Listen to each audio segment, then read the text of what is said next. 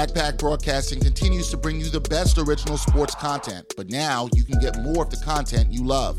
For as little as $3 a month, you can get access to bonus content, including behind-the-scenes footage and interviews from the Sports Walk, Sideline Stories, or the Ain't Hard to Tell podcast. All this exclusive content comes via Patreon. There are tiered levels of patronage, and each Backpack Broadcasting patron receives exclusive perks. Your support helps Backpack Broadcasting create more of the original content that you love. Visit Backpack Broadcasting's Patreon page and become a patron today.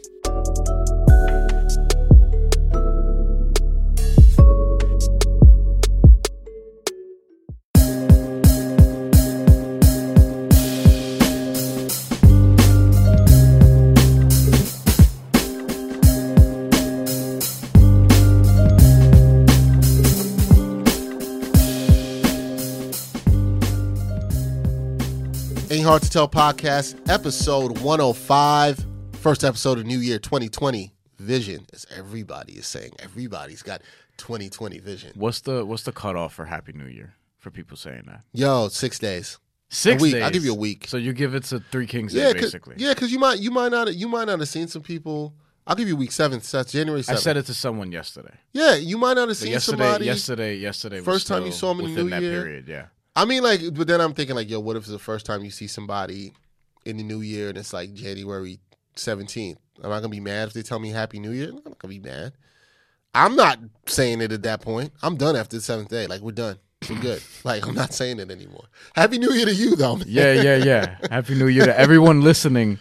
Everyone's still rocking with us in 2020. 105 episodes in. Yeah, thanks to everybody for rocking with us. We had a big year last year. Yeah, and it's going to be another great year. Most downloads that we've had, reached the charts a couple of times, more than a couple of times actually. Yeah. Hopefully enjoying the new music for the new year. Oh, yeah. With the intro. Wanted something a little more upbeat. Yeah, new segment coming up later. We'll talk about that in the show a little bit later, new segment that we're going to be doing. So we're adding some things. You know, we're evolving, growing, changing, as we all should. But it's been an interesting time around with the new year, with the focus on just everything. You know, as people make their resolutions and changes and whatnot. But in the world of sports, something very sad occurred on New Year's Day, and that being the former commissioner of the NBA, David Stern, passed away after he had brain hemorrhage last month, December 2019, that hospitalized him, and he passed away at the age of 77. A lot has been said, a lot has been written about in terms of David Stern and what he's done. I think it's, if you're like myself and you grew up watching the NBA pretty much through the 90s, 2000s, and for some people before, going to the 80s, some folks who were a little bit older than myself, they understand very much the impact this man had on the game of basketball as a commissioner. Now, was it always good? Was it always about controversy? Was there times players weren't really messing with him? Yes. Mm-hmm. There was a time I didn't like something he did, and I'll get to that in a little bit. I remember it, yeah. And you know what's funny? My feelings on that aren't necessarily the same as they were then. But I think that he was a fantastic commissioner. I think what he did for the game, if you watched it as long as I did and loved the NBA as much as I do, mm-hmm. he really took the game from being probably the fourth major sport in America and pushing it all the way to where it is now, where you can, it's the second major sport in this country, in the United States. No, football's still king. Don't let it, no. People love their football. You know how much people love their football? And this is why I stop people with this all the time. People love their football because all that crap and talk about how they weren't going to support the NFL with Kaepernick and these players taking the knee, they still back out there loving it. And people still love that NFL. Okay. That's it. Yeah, you see, you're too much into NBA Twitter. That's not this. It's. I had this conversation with somebody who covers the NFL. Look, it's cool. I mean, NFL still number one, man. Yeah. Okay. Not in my book. It's not number one to me. From September to like February, sure, I guess. It's still number one. It doesn't matter. In my book. Anyway. But David Stern is the one who made that debatable. Yeah, you got to look. Bringing it back. You got to look at where the league was in the 80s, knowing your history. Well, before that, the stories of the NBA 70s. Finals being on tape delay. On tape delay. Let's go back to the late 70s, NBA Finals being on tape delay. Which, if you're someone from my generation, even someone from your generation, that's crazy to think about. Yeah, there's nothing when I was growing up that was not on even tape just delay. The NBA, but like live sports the way we know it now. Imagine it being on tape delay. What was it, 30-something years ago? Yeah. That's crazy. Yeah. It's crazy. Like, I think it was in the early 1980s. You could like literally be on your block. Somebody could have went to the game, came back, told you about it, and you still hadn't seen it. And here's the thing: you couldn't. There was no on demand. No. You know what I mean? Like there was no YouTube. Like, yo, man, this you couldn't look up the highlights. Crazy. Yeah. You're like, damn, I gotta wait till 11 p.m. after the local news just to watch it. But David Stern helped institute change for all that stuff. But that's what it is. And I mean, obviously he got, when he came and became commissioner, you know, he had some stars. He had Magic and Bird and then Jordan who really took it. And I really feel like Isaiah too. Yeah. I really feel like Jordan, he owes as much. Jordan is huge in what he did to the league. And the two of them, Jordan and Stern, go hand in hand and always will go hand in hand. Yeah. Because without Jordan, you know, for what everybody else likes to say and whatever they want to say about Jordan, Jordan's dominance in what he did and David Stern's brilliance and vision to take that and market that and know that the league was going to be about stars, which if you really take it another level, really leads into players seeing that and then understanding player empowerment. And that's a whole nother level of thing that we can go to. Yeah. So in some way, David Stern actually is responsible for that too. But I think the ability to market and promote the league outside of the United States, which Michael Jordan was a huge part of. When we were going to talk about this, I thought about being back in college, and I thought about one of the most important books I read. I took this course in college called The History of Sports. It was by my professor, I believe he's still alive, Robert Ruck. He still lives in Pittsburgh. And it was a really good class that told you about like sports and history and globalization and marketing and race and how all this stuff is intertwined the way people may not want to look at it. And he gave me this, there was this book we had, and I had brought this book with me here. It's called Michael Jordan and the New Global Capitalism. It's by Walter LeFaber. Yo, this book talks a lot about Michael Jordan, but talks a lot about Stern and what Stern did in pushing Jordan and realizing the branding he had behind him. But also the other thing too was, I think people sometimes leave out the dream team. Understanding that after the '88 Olympics and the U.S. losing, saying, "Yo, we're gonna send these professional players to go play," knowing that was a fantastic marketing opportunity. Yeah. If you've ever watched any of the videos, or NBA TV did that special, that documentary on the Dream Team a couple years ago, did you ever see the USA Angola highlights? Charles Barkley saying they need to eat something, which is mad disrespectful. Mad disrespectful on so many levels. So many different levels disrespectful. So Charles Barkley but I do wish that level of trash talk could still fly today. Yeah. Some of them be whatever. If as long as you keep it a trash talk. Yeah. I don't think there needs to be violence in that. No. But there's a time and a place for that. That was huge marketing for the NBA. Those dudes were like rock stars over there. Yeah. And I actually talked to some people who I knew that worked with NBA Entertainment that shot some of that footage.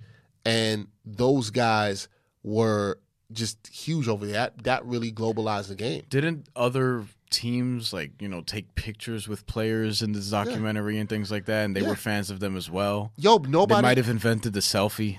Yeah, nobody got to see the players like that on that stage that close. Yeah. I don't think people, because they were just here. Yeah, like that was Stern's vision and wanting that, and that helped grow the game. You had players who were killing it overseas who could have played in the NBA became later, like Arvynas Sabonis, Drazen Petrovic, rest in peace.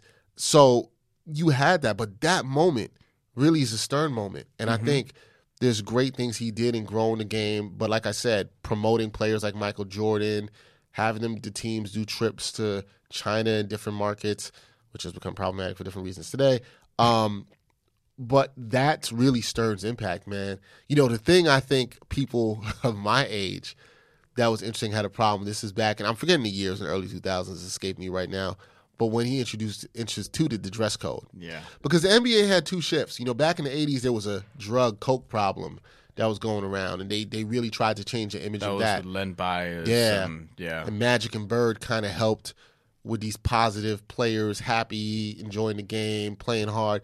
That kind of changed the image. But then when you got to the late 90s and early 2000s, the image was a little bit different, right? Hip-hop was now starting to become more mainstream. Yeah, hip-hop has a huge role in this. Hip-hop was starting to become more mainstream. And at the same time, Allen Iverson was born. And that was huge. Not Allen Iverson was literally born, but the star that was Allen Iverson, where he came in, he automatically had the deadliest crossover. Everyone knows that he crossed Michael Jordan as a rookie, and then he showed up. He ended up having braids, tattoos, and really embodied hip-hop. Commercials with Jadakiss, who was really big at that time, and things of that nature. Yeah. To understand that best, you had to be my age at that time. You had to be 14, 15, going through high school like I was at the time when Iverson came on the scene. To understand, for people like myself who loved hip-hop, who dressed like Iverson, I didn't have the cornrows. But here's the thing. Us kids, we were doing that too. Yeah. Because we're talking about, remember, they made their first finals, what was it, 99, 2000? No, 2001. So it was 2001. Yeah. I was 7. My generation, like when we were kids or whatever, we would all, like, Allen Iverson was our guy. Yeah. You know what I mean? Because he was the shortest dude on the court. He would cross people up. He had the tattoos in the sleeve. He's the reason. You love that. Isn't he the, like, I'm not even joking. Isn't he the reason that everyone wears sleeves today? I mean, he's one of those. He's one of the first players I can think of. He's the player that I think of when I see the shooter sleeve. He's the player that I think of. Yeah, because he's the one that really popularized it. Well, when you think about everything that came about with Allen Iverson's embodiment, his steez, everything, and how the league was changing around that, the younger players coming in out of high school, it was hip-hop and the NBA were intertwined at that time.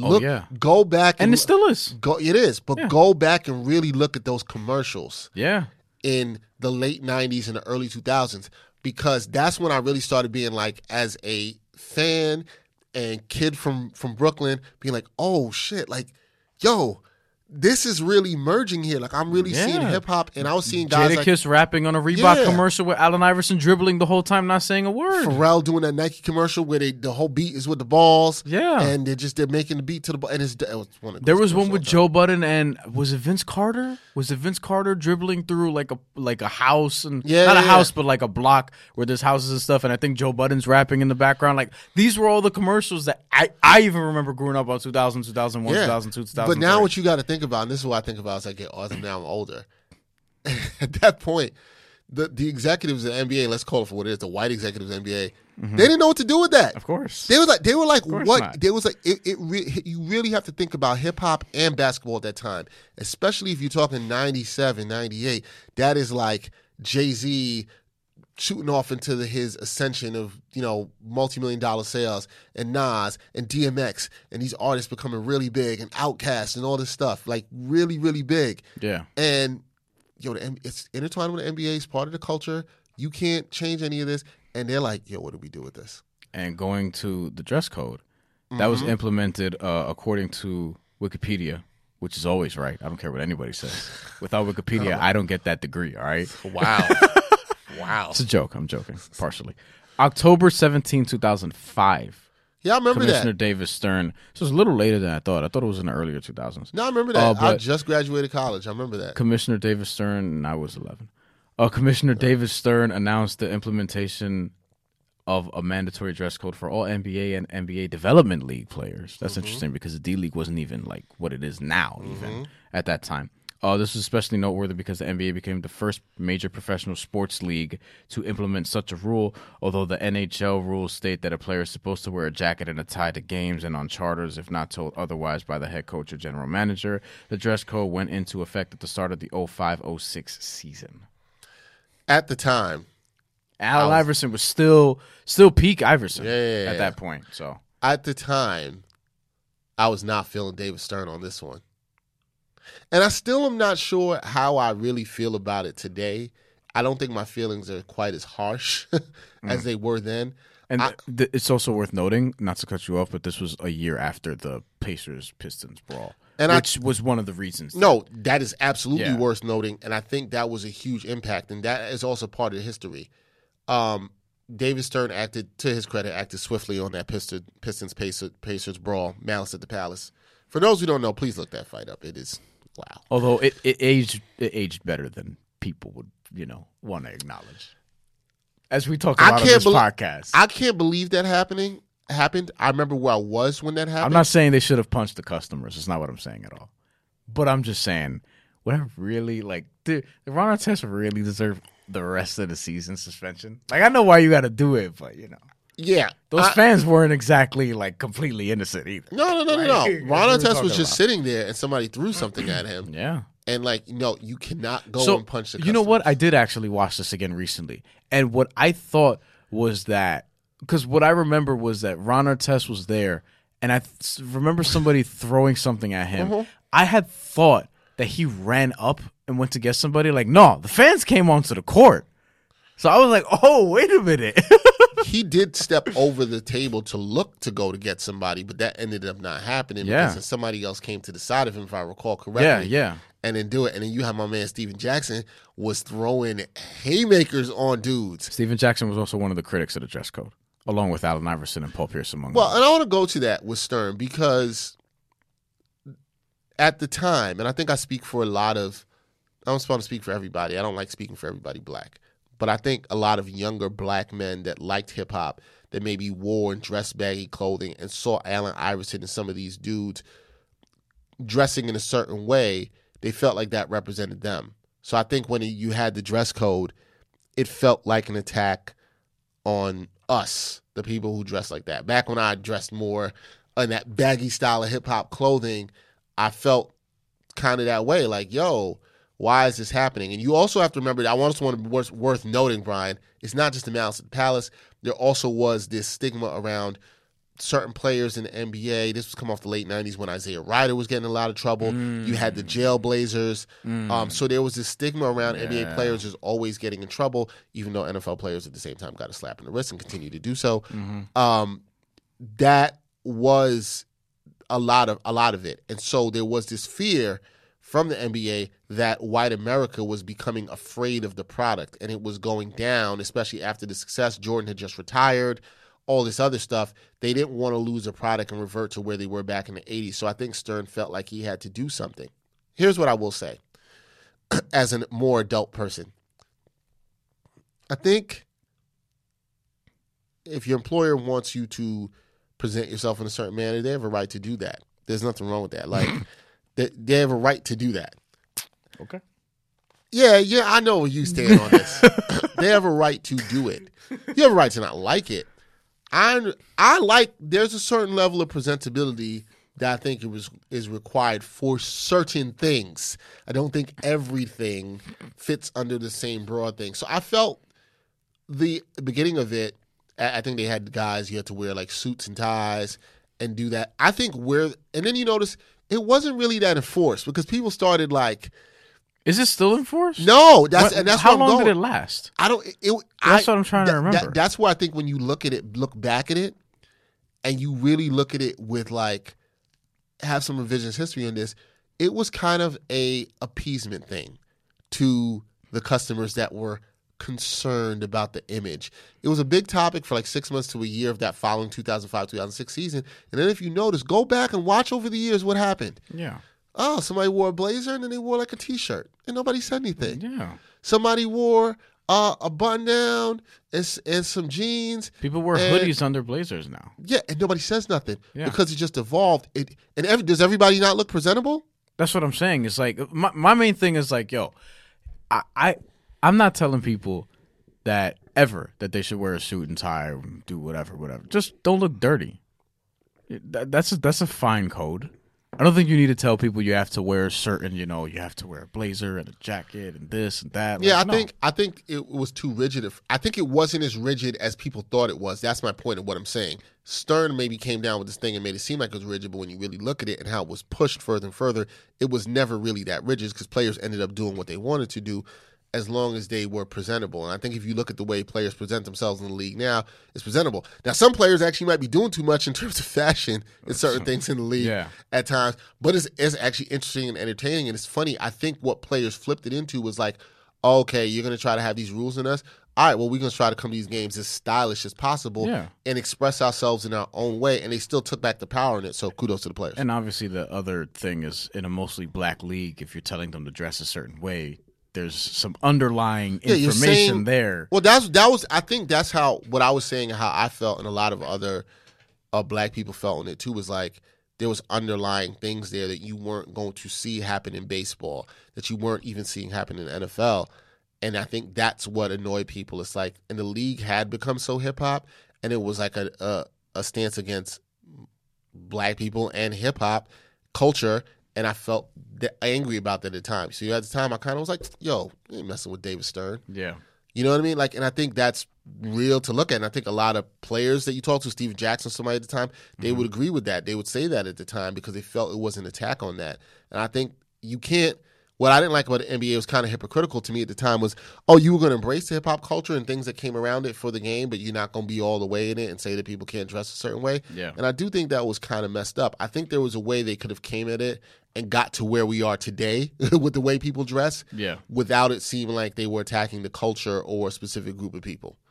With that being said, David Stern wasn't perfect. David Stern is a great leader for the NBA, did a lot of good things. Definitely empowered Adam Silver to do the things he did. Mm-hmm. Maybe the best commissioner in sports history. A lot of people would say. I would agree with that, but I'm such a big fan of the NBA, I might be biased. And I find it interesting, like just the general, you know, everyone's sort of sharing their thoughts and their experiences with him. That's kind of what a lot of these pieces have been. Howard Beck wrote a really good one at Bleacher Report, just about his encounters with David Stern, and everyone sort of talks about just how that last name is so fitting. Just how he would, you know, sort of go back and forth with people and always sort of have the players in mind, right? And I think that's an admirable quality to have because he's somebody who always, like, at the end of the day, he stuck up for the players. And not all commissioners seem to do that in our major sports.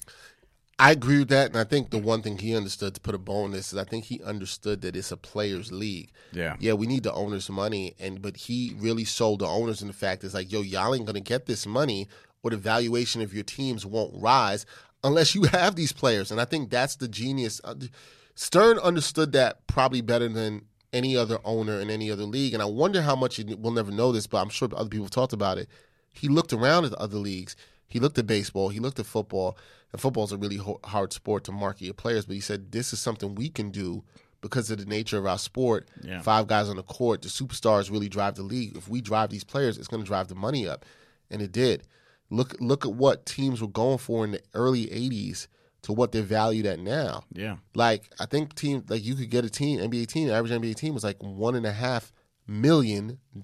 Yeah. Do you realize like a player making the mid-level exception could have bought an NBA team in the 80s? Yeah. Like, that's crazy, right? So like now you got teams, the Knicks could go for $4 billion. Yeah. The Clippers were sold years back ago from Sterling for $2 billion. Yeah. I think that's close like to the average now for every team. And, so it's crazy. Who's the next team that's going to be sold? Maybe the Pelicans? And they're going to probably be what? 1.5, 2 billion? Yeah. That's insane growth, but it's also he did understand that the players, and I think he understands that, and I think the great legacy he left is that Adam Silver understands that, and is understanding to empower the players. Now, we'll see how that goes the next time they have labor agreements, but you know. But David Stern also understood, like, he's one of the commissioners who, for his league, more so than Major League Baseball, more so than the NFL, they saw where the NBA could capitalize on things digitally. They were early on that. Yes, they were. And there was a flawless transition for them, and now you're seeing that, at least on social media, they're bigger than pretty much every other league that's around except maybe like EPL worldwide.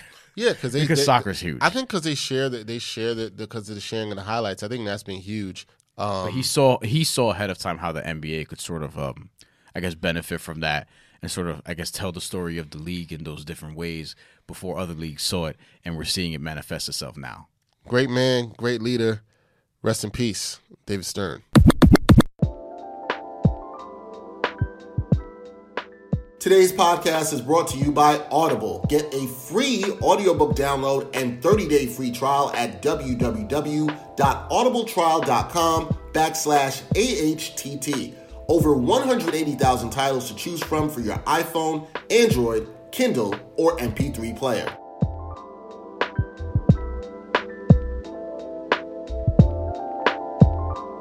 The first round of all-star ballot voting has come out. First of all, you know what I'm starting to notice, man? As time goes on and on and on, and some of it is just getting older, so I take all that into it in stride. But you're not even old, though. No, but I've been watching the NBA since I was 7. Okay, I've been watching this for almost 30 years. I'm just saying, like you don't need to like refer to yourself as Vince Carter got years on you, bro. I'm not old. I don't feel old, but I've been watching the NBA for almost 30 years. Okay, right? Yeah. So watch a lot. Yeah. The last couple of years, I used to still do maybe like vote for an all-star team still a couple of years ago. I don't know the last time I did an all-star vote. You okay in your chair over there? Yeah, I'm trying to like... You're trying not to be short? Yeah. I stood down a little too far. I put in a dummy ballot every year. Like I don't put my actual votes really. But like, yeah, I haven't done that in a while. Like I voted for Vince Carter, Rashawn Holmes, just players I like that, you know, aren't going to get in. Just, you know, why not? See, you might be part of the problem, though. We're going to get into it. You might be part of the problem. I only did one ballot. I was like, why not? Although I do want to see Vince Carter in the All-Star game. Can we stop voting for players that we might like that don't get in, that don't deserve it? Look, I'm only doing it one time and one time only. It doesn't matter. You're part of the problem. No, I'm not. I'm really not. I agree with you on what the problem is. But you've done it. So you are part of the problem. One time? Yeah, and all the other people that did it one time, the thousands of people that did it one time, they're like, yeah, but I just did it one time. All y'all are part of the problem. No, I exclude myself from that. We'll get to the problem that we're talking about. I haven't really voted for all-star vote in quite a while. But I'm starting to think, we saw the first round of votes come in. And I'm going to tell y'all what disgusted me. Wait, can I tell you real quick? Go ahead. Do you remember going to games and actually getting the physical ballot and punching those out? Because I remember doing that. Yes, I remember doing that. Especially I'm old enough to remember doing it. More so in baseball than anything, because I used to just, you know, I could also afford that. It was easier to go to Mets games because Mets were so bad when I was a kid. Oh, my brother was a Mets season ticket holder. I used to get excited around All-Star season. I would get a ballot. I was like, yo, I get to punch these holes. Just bing, bing, bing, bing, bing. Oh, man. Not doot. Yeah, whatever. Okay. 2005, 2006, I tried to send Brevin Knight to the All-Star game. You've been part of the problem. Like, yo. Brevin Knight was a good player. Was he an All-Star? To me. Okay. No, he wasn't really. Here's the Shout out Brevin Knight. I want to interview him. Also, I got to reach out to his brothers now coaching at Rutgers who went to Pitt with me. Here's my problem, folks. And Brian is a part of this problem. He was one of the league leaders in assists and steals for two straight years. Stop it. Please stop. Please stop. So, all-star first wave of all-star voting returns have come out. I mean, most of the stuff is good. Most of the stuff is what you would expect. However, there are some fools, and I'm calling fools, out there doing some nonsense. Just absolute nonsense. In front court voting for the Eastern Conference. I'm going to read this in order. And you just, this is where it gets crazy. Mm-hmm. Number one, Giannis Antetokounmpo. Good. 2, Joel Embiid. Mm-hmm. Both definite all-star. Yes. 3, Pascal Siakam. Definite all-star to me this year. 4, Jimmy Butler. Definite all-star to me this year. Pascal Siakam's injured right now still? Yes. 5, Jason Tatum. Definitely deserves to be considered. Number 6. On the team, same team as Jason Tatum. No. Sorry, folks. Not Jaylen Brown, and not because he should be there, because he's actually in the guard position to be voted for. But it's a person who has played a grand total of 11 minutes this season. 11 minutes. I thought you were going to say 11 games. Season. I was like, wait, where did I miss? Because I only seen him like once or twice. 11 minutes. Taco Fall. Why? Because some people, like Brian. Wait, whoa. Hold on. Like Brian did when he was voting for Brevin Knight, although Brevin Knight had much more of a case to be voted for than Taco Fall. I would note that. He was the original Charlotte Bobcat point guard. Oh, and that's worthy to be an all-star. Okay. So some people are like, Taco Fall. How tall is Taco Fall again? 7'12". Whatever. 7'7" or whatever he is. And he's, you know... fan favorite, people like him, they want to see him get in the game. Although, again, please can I repeat, he's played 11 minutes this season. He had 23 and 19 in the G League the other day. Yo, when you play 11 minutes this season, and now we do things digitally, and you don't have to punch anything or write it in, you shouldn't even be allowed to be put on the ballot. Well, that's the thing, too. I agree. I noticed that when looking at the All-Star ballot, I was like, why is this person here? Why is this person here? Why is this person here? Like, for example, I think you can remove Steph Curry. I don't think he should be there. He played like a few games, and he got hurt. I don't think he needs to be there. We're going to get to Steph Curry in a little bit. But I think what, like, players that are obvious, DeAndre Bembry shouldn't be on an All-Star ballot. You know what I mean? Not to single out DeAndre Bembry. Fine player. Some He's not an All-Star. I agree. But like, if Brevin Knight wasn't there back in the day, you think I would have voted for him? No. I probably would have voted for Vince Carter and Jason Kidd or something. Here's the thing. See, what you're doing there is you're saying because he was there, you voted with him. You were old enough and smart enough to know better to not vote for him. I was like 11 years old. Yeah, and you know what? There are people who are much older than 11 years old who can't understand that Taco Fall played 11 damn minutes. I had like an 80 average in the fifth grade at that year. Smart enough to know better. And hey, people, are you smarter than the fifth grader? Because how do you know not to vote for Taco Fall? 7 was Bam Adebayo. How is he behind Taco Fall? Because foolishness. Well, I also think there's a deeper thing where, like, unfortunately, like, there is a racist component to this as well. Between Taco Fall and Bam Adebayo? No, between Taco Fall getting the popularity that he does. Why? Because people are fascinated by the big black man in a way that they kind of are. There's a bunch of big black men in the NBA. No, the big one, like the abnormally big one. And they want to see him and they cheer for him in ways that could be problematic just so subconsciously. Do you remember when me and Gerard were talking about the whole zoo animal component to this? And that's probably what they see him as, which is unfortunate. Also. You know what? No.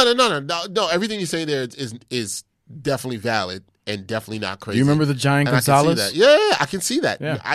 There is some rooting for the caricature. Yeah. I hate to use the term zoo animal because we are not calling Taco Fall a zoo animal, but I think what Brian is saying, to maybe clean it up a little bit, not that you said anything bad, no, to maybe make it a little more understandable, is the spectator.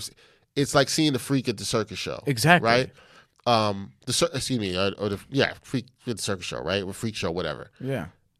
Behind the curtain. That's kind of the thing that you They're have. Like, oh, I want to see him block shots and run around like and all that kind of stuff. And it's mostly white people that are at these games. He's a Celtic. Especially in Boston. That's a good...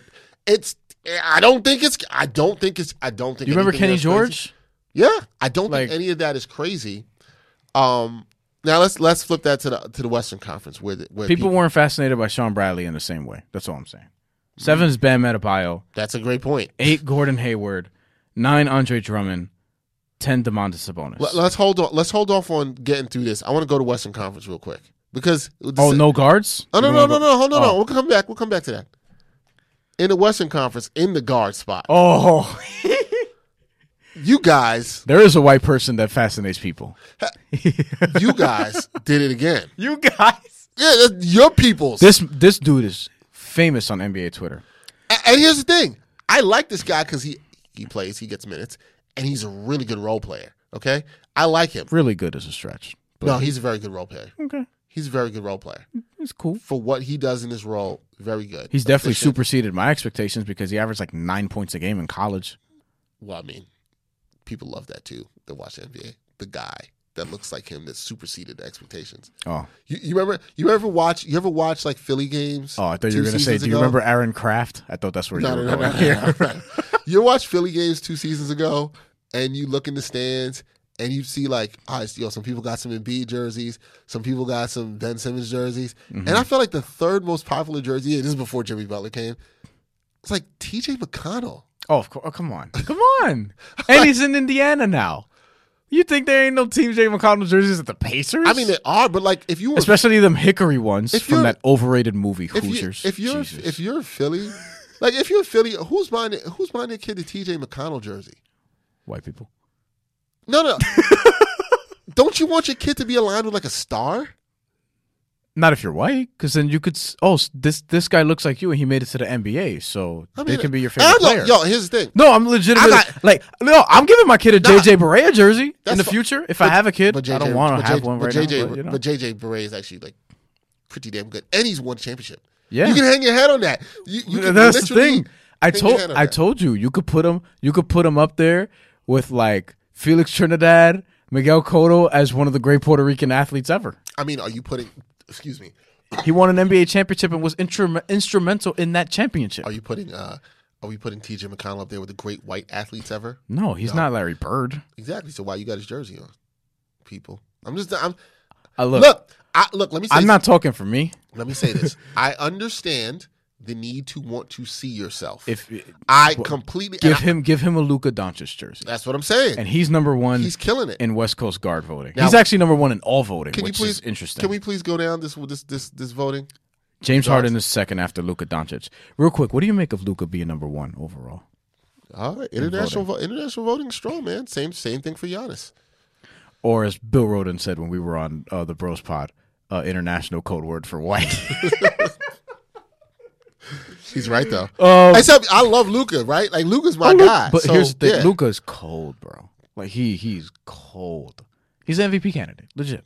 Yeah. He's an MVP candidate. But I also get what he's saying. Luka 1, James Harden 2, Damian Lillard 3. Fine with all that. Man, I wish Portland was better. Steph Curry 4. I have a problem with that. Russell Westbrook 5, and I think he might get in, but I don't think he's an all-star this year. D'Angelo Russell 6. Look, he is popular. His numbers are actually pretty good this year, but Golden State is bad. He should not be an all-star this year. 7, Donovan Mitchell. I think he should get in. 8, Alex Caruso, which is who we were talking about before. Somebody you would vote for. No, I'm not. Why? You voted for Brevin Knight. Why would you not vote for Alex Caruso? Brevin Knight is more identifiable with me. Brevin Knight was 5'10", maybe. This guy's short, too. Alex Caruso's like 6'5", isn't he? Is he 6'5"? 6'5", 6'3", something like that. And he's athletic. I wasn't, like, mad athletic. Brevin Knight would get steals. He was a hound defensively. God. One of the best passers in the NBA. To be honest with you on this, straight up honesty, your vote was stupid. I was 11 years old. You were stupid. I was 11 years old. And then the Bobcats chose Raymond Felton over Brevin Knight. That is arguably your second worst choice at that around that age after going to Uba Duba.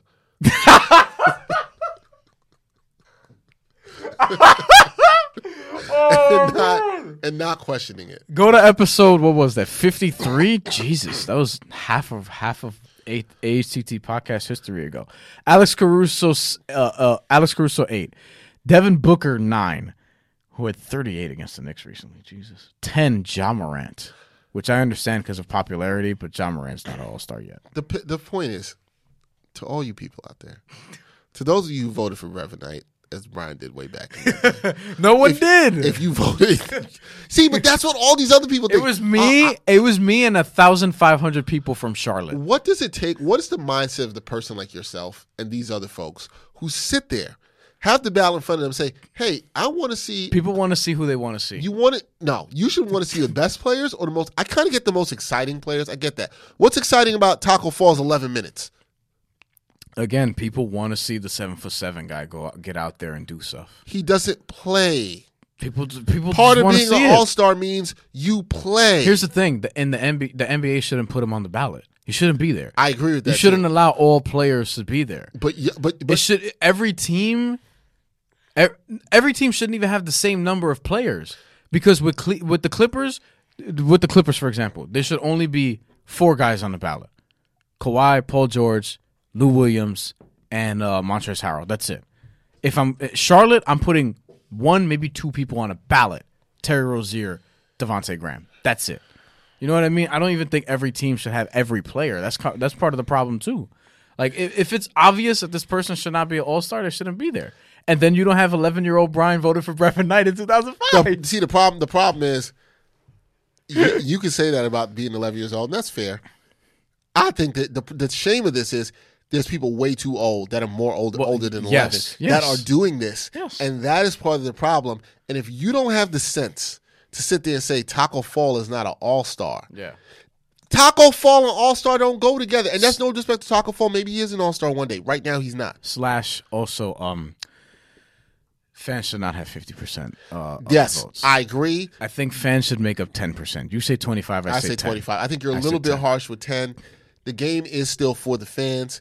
Here's the thing what it comes down to. Fans, I don't trust you. Don't trust you. I don't trust you because there are probably too many kids voting There are too many 11-year-old Brians voting, doing nonsense. Remember when Allen Iverson was holding him back in the day? When I was 11 years old, I never did anything that stupid in terms of fan voting. I never did that. Who were you going to vote for in 1994? Yeah, like in 1994. 1994, Dexter was going to say, oh, man, you know what? I really like how Doc Rivers plays on this. I'm going to vote for him. No, I wasn't doing that. Brevin Knight was better than Doc Rivers. Yeah. That's arguable. Well, Brevin Knight in 05 was better than Doc Rivers in 94. I'm not so sure. Who were you going to vote for, Tony Campbell? No. He averaged 20 points a couple of seasons. I remember I told you I played against his team when he coached at Bay Ridge. I don't even know if he's still there, but. The point is, I wasn't doing this nonsense. And you know what I think? I do think it's some of it is generational. I think voting on the internet actually allows you to do more of this nonsense because people get a thrill out of saying, ha ha, look, I got Taco Fall 6. He could possibly be an all-star. I got Alex but that's the thing. Now that we see this, it's going to just amplify now. More people are going to vote for Alex Caruso and Taco Fall and people that shouldn't be there. I'm not so sure because you know what we're going to do here on the Ain't Hard to Tell podcast? We are starting a campaign. Hey, rational people of NBA Twitter, rational voters, stop this nonsense. Let's bring order back to the fan voting and let's get the numbers of Taco Fall. Sorry, I sound like I'm hating on Taco Fall and Alex Caruso, but whatever y'all want to think is whatever y'all want to think. Let's get the numbers of these dudes down. Okay, let's get him down. I think it all works out in the end. Taco Fall's not going to make it. Alex Caruso, you're like, no. I think it could go the other way. I'm very skeptical. Really? I'm skeptical. Go ahead. Tell me why. I think because you have no faith in humanity. Listen, from a fellow former anarchist, I see these things, and I know that people just want to start trouble. Like, I know that people are like, oh, wait, Taco Fall is 200-something thousand behind Jason Tatum. Let's ramp those votes up. We need to do more. Yeah, y'all are corny. All he needs to do is get in the top 3. Y'all are so corny. You anarchists. That's what you call those people? Yeah, they're just starting fires. That's what you want. Alex Caruso is 110,000 votes behind Damian Lillard as of this poll. That's not. He can get. You know what I mean? Like, yo, do the right thing. Although I don't think Alex Caruso is going to get in the top 2 guards. So he's so far away from James Harden. It's going to be ridiculous. It's going to be James Harden and Luka. We don't have to worry about that. And Taco Fall, I don't seriously think he's going to get all the votes enough to be in the top 3 for the front court. But he could make a jump from 6 to like 5. Hey, Boston, y'all corny. You think? Like, here's the thing. Here's the thing, though. You talk about fans wanting to see what they want to see. If you poll people, not basketball people, just casual NBA fans who want the spectacle, quote unquote, who would you rather see between Taco Fall and Jimmy Butler? They're going to say Taco Fall. And they're stupid, but they're going to say Taco Fall. I'm concerned, man. I'm so concerned. I'm just saying, like, look, but why? This is why it doesn't surprise me that 11-year-old Dexter and 11-year-old Brian would do two different things. Because in my head, I kind of got the evil laugh. What can I do to sort of put Brevin Knight into the All-Star game? And 11-year-old Dexter's a little more relaxed. Like, yo, you know what I'm saying? I want to see the best players. Like, 11-year-old Dexter's sneaking, playing Illmatic in his crib. That's your level of problematic with me. That was my level of problematic. With me, I'm like, I'm trying to mess up some All-Star ballots. You know what I'm saying? Y'all are so corny. You guys, you helped. 11 years old. No, me back in the day. Oh, so this is the credit that I get. Yes, this is the credit that I get. It's not side hustle and going out and trying to get my project nominated in film festivals and doing things in a different way than other people. It's actually sparking a generation of fellow people who would have voted for Brevin Knight back in the day and are now voting for Taco Fall and Alex Caruso. And even more empowered because of social media, because of people like you. Blame Brian Fonseca. They want to see things burn. But I do think that fans should only have 10% of the votes. That's just me. I'll tell you what. I'm getting closer to agreeing with that 10% because of people like you. Now let's get into who we think should actually be in the All-Star game. Taco Fall. Let's start with the Eastern Conference. So to recap, the 10 front court players in the top 10 in voting: Giannis, Joel Embiid, Pascal Siakam, Jimmy Butler, Jason Tatum, Taco Fall, Bam Adebayo, Gordon Hayward, Andre Drummond, Domantas Sabonis. For the you want to do 6 and 6, 5 and 7? How you want to do it? Let's do 6 and 6. Let's just do 6 and 6 for now. Giannis, Joel Embiid, Pascal Siakam, Jimmy Butler. We agree. Bam Adebayo. We agree. Domantas Sabonis. Yep, we agree on this. That's six. That's okay. My six. That's six. And then for guards, you want to make a case. You want to tell me, look, Drummond has a case. Let me also, but his team should be better. Yeah, and I say no. Tatum has a case. Not over one of his teammates. Let me say this. Every year, we do not have to go through, oh my God, somebody got snubbed. That's coming in a couple weeks, and I can't stand that. It's going to happen. Somebody gets snubbed every year. Get over it. You know who I hope gets snubbed? You know what I hope happens? I hope Taco Fall finishes fourth, and he misses it by like 2,000 votes. I hope that happens. I really hope that happens for two reasons. One, so all you people who voted for him, anarchists, feel stupid. And secondly, the league can realize how much of a problem this is, and they need to get the voting of the fans down to about 25% at a minimum. Guards, top 10. Trey Young, number one. That tells me he's probably going to get the votes to get in, and I don't think he's an all-star. But he's exciting. Well, I mean, not that I don't think he's an all-star. I don't think he should be voted in as a starter. Yeah, see, but he also might not be an all-star depending on how you feel. I think you could argue he's a fringe guy to get in, but see, the fans like excitement, and they want to see a guy who shoots like he does get in a backcourt. So I understand that. If that's who the I don't fans, care what the fans want. I'm not as I'm talking about who deserves to be in the all-star. I do to some degree because it's not a perfect science, but this is probably why the fans should have less of the vote. It still supports that point. I'm not as mad at Trey Young. But this is something that people go off of. Like at the end of the year, at the end of people's careers, they're going to say this person made X amount of All-Star games. This person made X amount. Jamal McGlory has an All-Star game under his belt. Roy Hibbert has two. You know, people are going to judge you based on that. Well, you know, no. I think you make a great point there. In all seriousness, that these are things that actually affect people. It kind of matter. Affects people's history, contracts, money. Yeah. Like we're actually talking. There's stuff that incentivizes in people's contracts to make all-star. So games. In all seriousness, like just going back to the Alex Caruso and Taco Fall thing, when you play around with stuff like this, when you're acting like 11-year-old Brian, you're messing with people's money. Didn't Rudy Gobert cry over this? Yeah, you're messing with people's money, man. It's not cool. That's real talk. Like that's. Seriously, like the difference is the margins are that slim. Yeah, you're messing with people's money by somebody starting who might not actually deserve it. I'm not as Trey Young. It's not like he's not all-star caliber, so I'm not that as upset about it. But the points, well, all-star starters should not be coming from one of the worst teams in the NBA. That's just me. Trey Young 1, Kyrie Irving 2. We don't even have to talk about why Kyrie Irving is not an all-star this year. He hasn't played enough. Yeah, like he's played legit. I think. 33% of the games, maybe even less now because, you know, they keep playing games. Could be worse. He could have only played 11 minutes. Oh. Yeah, you're good at this. Could be worse. 3, Kemba Walker. 4, Derrick Rose. Now, here's the thing. I was against this a little bit more. I've eased up slightly in the fans' favor on this. The All-Star games in Chicago. Derrick Rose. I mean, I don't have a problem with it. Yeah, he shouldn't be an. I don't think he's an all-star. I don't have a problem with the votes coming in. The options for guards in the East also are not that great. Here's the thing. Like, does Derrick Rose? All right, does Derrick Rose have an all-star case? He's playing well, but not all-star worthy. I don't know if he's all-star worthy, but he is playing. Look, is he averaging 16 points? 16.7. So about 17 points a game. About 6 assists. You know, that's all-star-ish, and he's 48% from the field. Granted, I mean, Detroit hasn't been very good, but he's been their second-best player for most of the season after Andre Drummond. Derrick Rose has been a nice turnaround story. I've always liked Derrick Rose. He's also coming off the bench, so, again, he'll get Sixth Man of the Year consideration, I suppose. Yeah. But not an all-star. Not an all-star, but that's one. Between him, Alex Caruso, Taco Fall, Derrick Rose gets voted in. I'll be like, you know what? That'd be cool. No, I don't think Derrick Rose should be mentioned in the same breath as Caruso. But he's not an all-star. But he's 4th. Zach LaVine 5. No. Not an all-star. Ben Simmons 6. My book, not an all-star. Great game against Houston the other day. No, not an all-star. Still won't shoot outside of 3 feet. Don't care.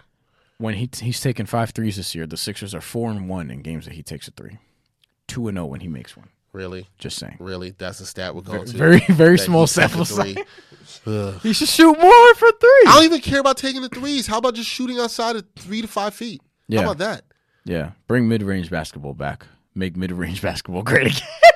Make shooting, just taking shots great again. Yeah, I don't want to see just threes and layups all day. That gets kind of boring. 7, Jaylen Brown. after Ben Simmons. Who's more of an all-star than the last three people we mentioned? Kyle Lowry, 8. Definitely making more of an all-star case and probably should get in. Bradley Beal, 9. 10, Spencer Dinwiddie. More of an all-star than the people we mentioned from 4 through 6. If I have to take 6, you know what?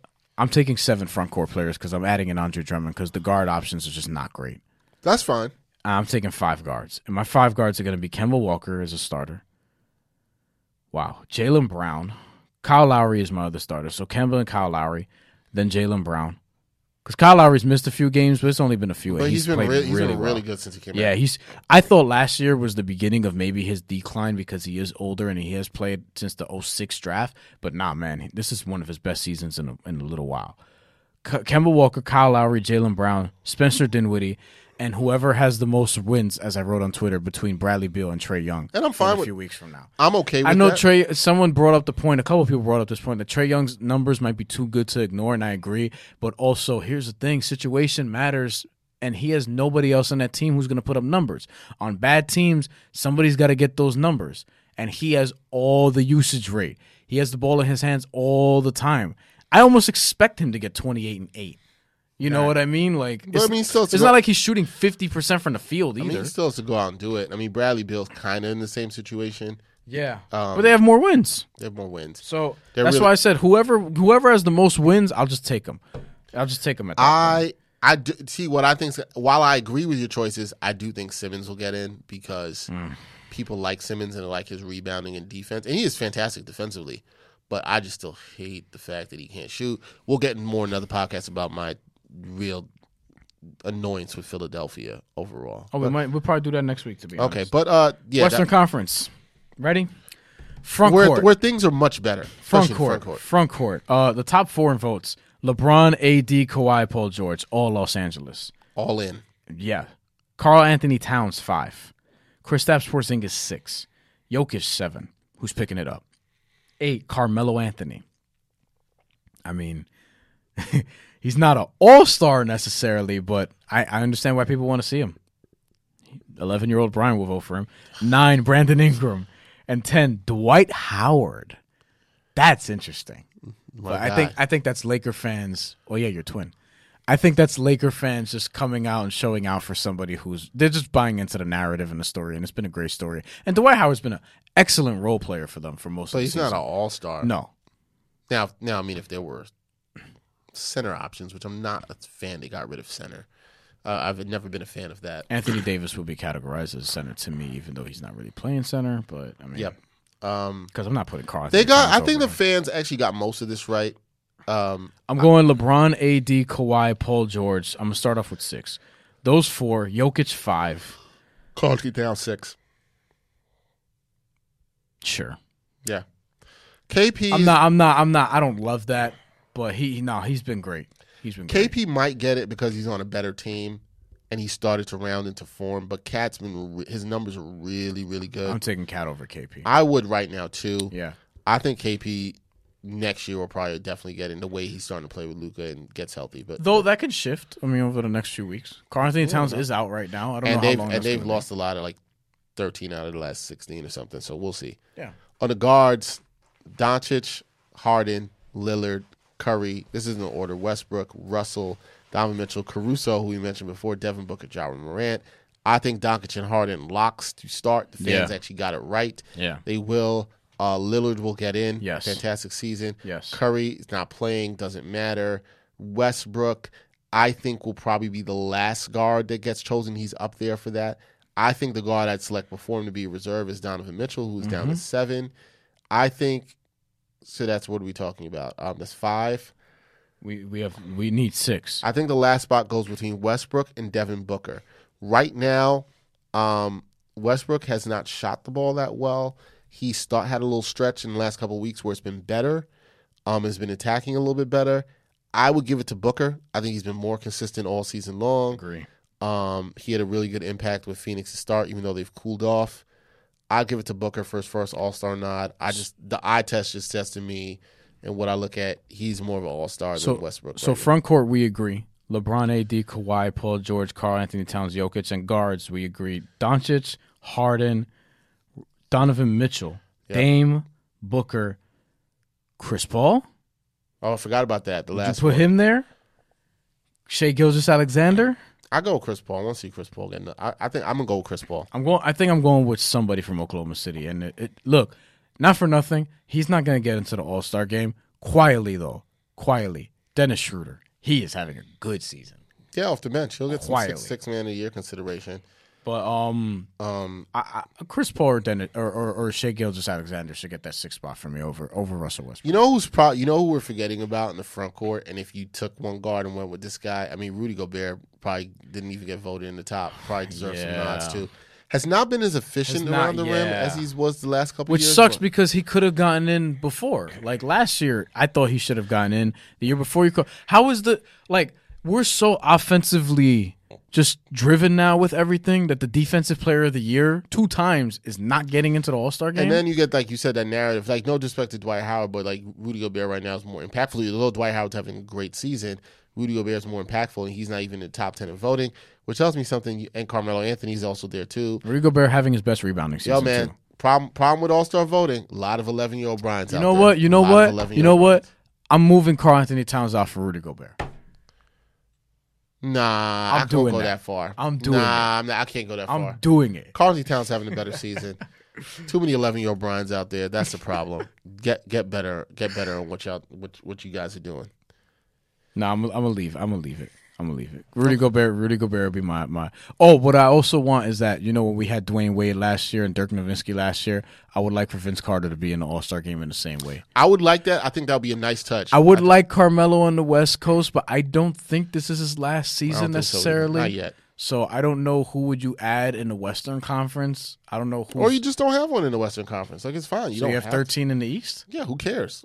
It's not East versus West anymore. Right. But who cares? Like, it's just whatever. You have one extra player that somebody gets the special personal. I don't know if there's anybody else who's retiring that comes to mind right now that's of note. Shoot, Dwight Howard? No, he's not retiring. Jared Dudley? No. Man, ain't nobody. Look, see, y'all 11-year-old Brian's out here asking for Jared Dudley to be in the All-Star. Yo, no, that's no disrespect, Jared Dudley. You know damn well you don't belong in the All-Star game. Jared Dudley knows this. If Jared Dudley was sitting here, he'd know this. Come on. He knows. But Vince Carter should be in. Yeah, absolutely. In the Dwayne Wade, whatever Adam Silver. That's one thing. That's another thing I like that Adam Silver did, and I like a lot of things that he does. That's another thing I like that Adam Silver did was add that. Adam Silver and I are both Facebook friends, by the way.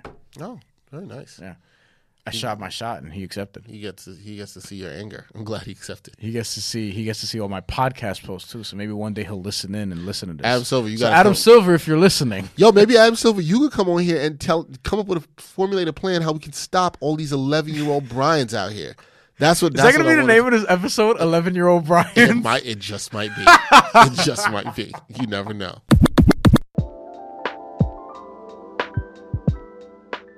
You know we like to hook our listeners up from time to time, and we have a hookup for you today. So for the listeners of the Ain't Hard to Tell podcast, Audible is offering a free audiobook download with a free 30-day trial to give you the opportunity to check out their service. You can check out one of my favorite sports books, $40 Million Slaves, The Rise, Fall, and Redemption of the Black Athlete by William C. Roden. That's available on audible.com with hundreds of thousands of other books that you can listen to today. To download your free audiobook today, go to audibletrial.com/AHTT. Again, that's audibletrial.com/AHTT for your free audiobook.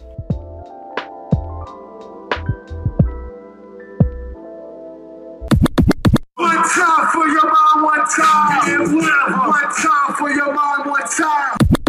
All right, new segment that we're doing. You just heard it. One time for your mind. What we're doing here is we are bringing you something that Brian and I either have found very interesting in the world of news. It could be sports. We're trying to stay away from sports. We're trying to go with things that are a little bit more, different than we would talk about. Just something we came across. We might not know. Maybe we found it funny, hilarious, informative. Thought that you should know about it. So we just, you know, are sharing these ideas with you. We do not talk to each other about these. Which means we might have the same one sometimes. So it's possible we might. But what we're trying to do is we're trying to inform each other. We're trying to inform you about some things that might be going on in the world that you may or may not have known about or that we just found interesting. And I know Brian finds a lot of things interesting sometimes that I don't find interesting. So, you know, here we go. Brian, one time for your mind. What do you have for me? You're laughing already, so it makes me think that this might be kind of ridiculous. French Montana. Have you heard about this? No, I'm lost on this. So French Montana is being accused of buying streams from Spotify, or French Montana and his label are being accused of buying streams to sort of amplify the progress of one of his records so that they, you know, show up on more streaming sites and just boost the numbers overall. So somebody on Twitter posted this. His name is Carl LeMang on Twitter, and 50 Cent is also involved. We'll get to that in a little bit. Ooh. French. Now, I'm curious as to how he got caught. This intrigues me. So it's a whole thread. French Montana's out here buying streams in a desperate attempt to turn his 3-month-old song into a flop. The song was released in September 2019. It wasn't very successful. The song is called "Writing on the Wall" with Post Malone, Cardi B, and I forget who the other person is, but. It wasn't very successful. It charted for 5 weeks. It left the top 200 on Spotify. Then it re-entered 3 weeks later and even reached a new peak on Spotify. And here's where it gets weird. Apparently, the reason why it's charting again is because it's currently popular on TikTok. Then why is it only rising on Spotify?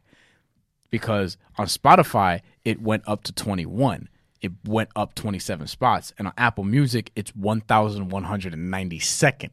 Which means that people are sort of uncovering that this is being bought through Spotify. So we searched on Twitter, this person, Carl, to see if anybody was actually listening to the song since it was popular on TikTok. So he searched on Twitter to see if it was popular on Twitter.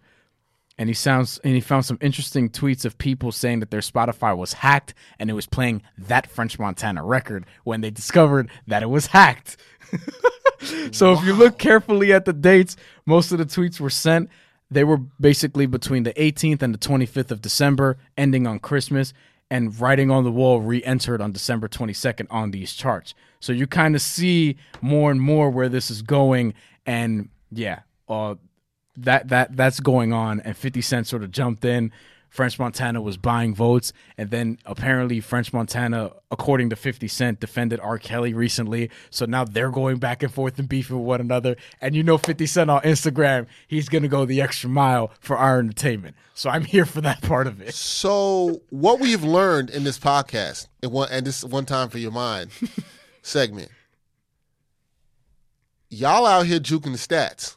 But here's the thing, There's my problem. People care so much about numbers. We've talked about people buying Twitter followers on this podcast before. We've talked about reporters buying it to amplify it and get blue check marks and do all this stuff, right?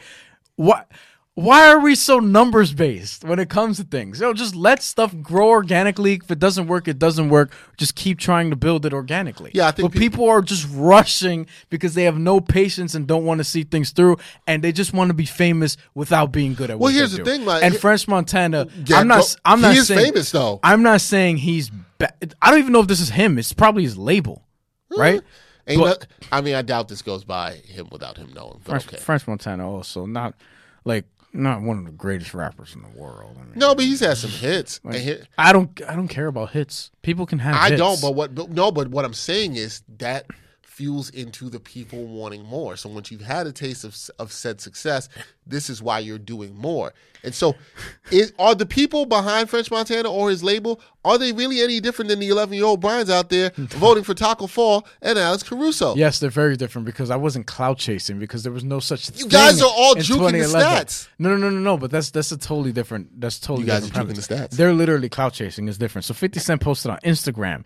He posted this photo. You should post this. This is from hiphoplately.com. It's of French Montana. It says French Montana got caught massively faking streams. 50 Cent put on his caption, "Boy, you better start explaining right now. Power's back in 2 days." Hashtag stars get the app. First of all, 50 doing anything to promote as he does. He's great. Look. In the midst of a Bugatti, this is another meme. In the midst of a Bugatti-fueled feud against 50 Cent, French Montana may have some explaining. And then 50 Cent put the eyeball emojis. And he said, "Look at the bright side. You can always go back to selling DVDs or start a podcast or something." Look. And then he found another headline. This is all in one day. I love 50, yo. He said, French Montana defends R. Kelly, saying, quote, let somebody enjoy their legacy. 50 Cent quoted that and posted it on Instagram. What legacy, fool? You out of here, junkie. Power back in 2 days.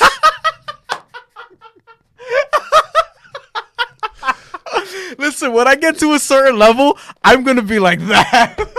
You aren't already? No, but I'm saying like with the clapbacks, yeah, flaming people out, and the then Side Hustle returns in 1 week. Here's the thing. Hey, people, you know what? I might do that in 2020. Maybe. I might just do that. I might do that if I bring Side Hustle back this year. Here's the thing: people been chased. This doesn't shock me. I guess it's weird. It doesn't. It shocks me that people think they can't get caught. That shocks me. Yes. More, right. Yeah. It doesn't shock like Russia me, and the election. Right. It doesn't shock me that. French Montana or his label or whoever did this can get caught. Here's what I don't understand with that. If you're going to go and juke the stats, you got to juke the stats all the way, right? So if you're going to do it for Spotify. Oh, no, I disagree. Because when you cheat on tests back in the day when you're in school, you don't get all 10 of the right answers. You know, when there's a B, all right, you got to put a C so it doesn't look like. Yeah, but here's the thing. You know? But you can't go. This is not like one test. You're dealing with two different platforms here. You can't push the numbers up on Spotify and don't do nothing on Apple Music and expect people to not see the difference, right? I agree. Like, to your point, even if you went all the way in on Spotify, you got to at least go 50% on Apple Music. Agree. So people might be like, oh, well, there was an increase here too. You guys went top 20 here, top 50 here, top 75 here, so that doesn't look weird. Like, y'all going to juke the stats and play the game and y'all not going to try to balance it out? Yeah. Like, shame on y'all thinking for nobody's not going to notice. Yeah, so, we're telling you how to cheat on the Ain't Hard to Tell podcast. Pretty much telling you how to cheat. Rest in peace, Eddie Guerrero. But I think I think that's what makes it funny, and that's why 50 Cent is able to clown, because he's like, how are y'all not going to really go all the way with this? Yeah. You know, a friend of mine always says when you're in the lie, you got to go in all the way. Yeah. You got to go in all the way. Die with the lie. You know what I mean? And, like, I understand French Montana's got to deny it, and he's not going to come out and be like he juked the stats because nobody wants to do that. Mm-hmm. But, yeah, man, y'all out here juking the stats. Yeah. And you know what's funny? People still ain't feeling the song. Yeah, well, people were mad that their Spotify was hacked and it was playing this record. They're like, I don't want to hear this. Yeah, and that's the hacking game now, to force people to listen to the song that nobody's feeling. That's what people are doing now, man. Yeah. Let me tell you something too. I've never heard this song once. Me either. I haven't heard this song. You told me about it. Well, that was a good one time for your mind. All right, I honestly ain't checking for French Montana. Like, that's just I'm sorry. Not either. I'm not. Even if you're forced to. Yeah. So I found this out. Actually, came across this story right before we did this podcast. Found out something that I did not know. Obviously, I'm not someone who is on any online dating platform. Oh, yes. I was hoping one of us brought something spicy like this. It's not, I don't know if it's spicy as much more. I find it interesting. Mm. I did not know there was something called Dating Sunday. Huh. Dating Sunday is January 5th. Wait. This is like a holiday? But, like, not a holiday. Yeah. I mean, like, kind of it's like one of, like, fake holidays, okay, if you want to say that. So when you're listening to this podcast, this will have already have occurred. But we're letting you know to prepare for 2021. But it's interesting, right? Because it's considered to be online dating's busiest day of the year. So I kind of started thinking more about it when I read this, right? Like, what makes it the busiest online dating day of the year? Why would that be? I do find somewhat interesting that it is close to the new year, right? Mm-hmm. And so it's funny because this article, which was written by Erin Carson, this was from CNET. I found this on CNET because I like to read a lot of technology news from time to time. So January 5th is Dating Sunday, which online platforms like Coffee Meets Bagel, Match, Bumble, and Zeus. Coffee Meets Bagel? Yeah, it's a dating platform. Never heard of it? No. Oh, yeah. See, I don't date online. One time for your mind. It's like, I don't date online, bro. See, folks. This is the point of this. Brian and I are educating each other on things that you may not even hear about, and educating you, the listener, and listeners as well too. Yes. That we just happen to find interesting, right? Random stories. It's the busiest day of the year for folks signing up, matching, and messaging on these platforms. Some numbers for you, because we like numbers and facts. Yes. Let's give you analytics. Yes. Match, for example, is predicting an 80% increase in user activity over its average on that day. Bumble is expecting a 30% increase in new users, and Zeus anticipates 1.5 million messages will be sent in the U.S. That's a 17% hike from average. So the question was brought up in the article. what accounts for the surge in activity, right? Why are more people saying, hey, you know, this early in January, this day, let's get it. Now, it's funny because the author, Erin Carson, she brought up some stuff where I was like, oh, no, I could kind of see that. Well, this might not be my experience, might not be your experience. But for some people, I do know, around the holidays, you get with your family. And if you're single, you know, so I've had this time happen when I'm younger, you know, you're out with the family. Oh, and they ask like, you, yo, you got girlfriend, boyfriend, partner, whatever. Mind your business. I mean, you should say that, but you're not saying that to your auntie. Shit. I'm not gonna say that. I'll say that to whoever. I'd like to. I'll say that to whoever. Who you dating? You know, for a lot of women, when you gonna get a man? When you gonna have some kids? That's what's happening too. Kimberly Martin, shout out. We talked about that. So I do think it's fair to consider that there may be some people who, because of that. Now, I don't think it'll be you or be me, because you're the kind of person that'll be like, mind your business. If you're going to say mind your business, you're probably the kind of person that doesn't feel like they're going to feel the shame of it. But maybe some people are shamed. Mm-hmm. Maybe some people sit there and say, you know what? I got to get back into the game. And I got to get back in this game. And so it's tied in. It's tied in. Seriously. It's tied in with New Year's resolutions, right? Yeah. And people are like, yo, New Year, I'm going to get back in the game. You know, I'm going to do this, I'm going to do that, blah, blah, blah. That's funny. I was just talking to a friend who just recently, she got back into the dating game on some dating apps or whatever. We were talking about that experience, which I found. God bless. Very interesting. No, it's so far so good for her. It's been kind of interesting. But this article then goes to make tips to people about what they should do. And that, like, you know, what they should maybe do on doing that. But I also found that Bumble expects 3 million new users to join between Thanksgiving Day. So that's going back to Thanksgiving Day 2019 and Dating Sunday, January 5th. And they say that's when you see a lot of that group. Now, it's funny because in this wintertime, we know a lot of the wintertime is known as cuffing season, right? The time where people are settling down, it gets cold outside, especially here in the Northeast, and people are cozying up with somebody. But these numbers kind of... It's the time of the year where people who try to kick it to you all of a sudden pop up 1 week later with a significant other. And you're like, that is true. However, maybe a lot of them people find those people on the dating apps because it tells you if all these people are signing up between that time of what we necessarily call cuffing season, maybe people aren't actually as cuffed as we think, right? Like, that's what the numbers said to me. Cuffing season might be more of just trying to find somebody dating season. And everybody out there is just trying to find somebody dating because they ain't really cuffed.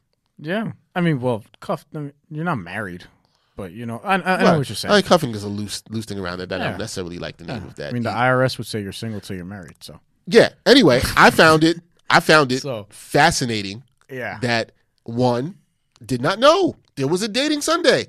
Two, there's real number behind this. There's real data behind this where people are really signing up like crazy and actually messaging more than ever, and are probably shamed into doing so because they want to bring somebody to the family dinner. That's essentially what it is, or have somebody talk about. Oh, so you're saying they're trying to plan to get their stuff straight before the next holiday season? Perhaps, yeah, maybe, yeah, maybe, maybe they're just trying like.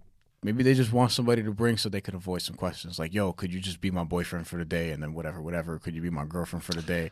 And then just the problem with that is if you bring the wrong person that don't work out, then you still gonna have to answer questions the next time anyway. Hey, I'm not making the decisions for them. I'm just trying to get through their head. Like, yo, I'll tell you what. I'm gonna try to talk to some single friends I know. And ask them if they're going to be swiping a lot on Sunday. Maybe people are on that Sunday. Maybe they will be. I'll try to come back with a report on that. Let's see what we have. All right, that was it for the first edition. Imagine doing a stand-up about that. Jesus Christ. I'm surprised that it hasn't happened. I haven't done anything around dating apps during my news reporting days. I'm surprised. Or that wasn't when I was at News 12, we used to do a segment. You could do one during the summer. Word on the street. Are people more active on dating apps in the summer? Okay. Wow. AccuWeather. Why you said that? I don't want to do that story. All right, well, that's it. That's it for One Time for Your Mind. Hey, if you have any stories you think is interesting or we should talk about, we can see you could tweet them at us. Oh, for sure. Yeah. We're gonna make this also inclusive too. So if you, the viewer, the listener, have anything to send us, you can do that as well. You can email us, ahttpodcast@gmail.com, or you can slide in our DMs on Twitter or Instagram at ahttpodcast. Yep, let us know. Let us know what you think about that. Let us know what you think about people acting like 11-year-old Brian. Let us know what you think about French Montana juking the stats, and what you also think about people being super active on one day outside of the other after the holidays as they try to get a new boo for the new year. All right, that's it for this edition, this episode of the Ain't Hard to Tell podcast, episode 105.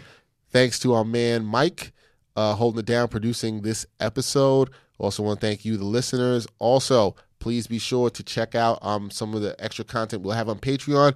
We are going to do a better job as we continue this year about putting out something once a week for our Patreon subscribers, a little bit of extra content, some things we talk about, sometimes some behind-the-scenes stuff that you guys might not get to see for this podcast, right? With, you know, me chastising 11-year-old Brian and other things of that nature. But we will have more of that. Also, check out our promotions, our partnerships. Just got word that a pretty good guest is going to come through January 18th, so you guys are going to want to be in tune for that. Nice. Okay.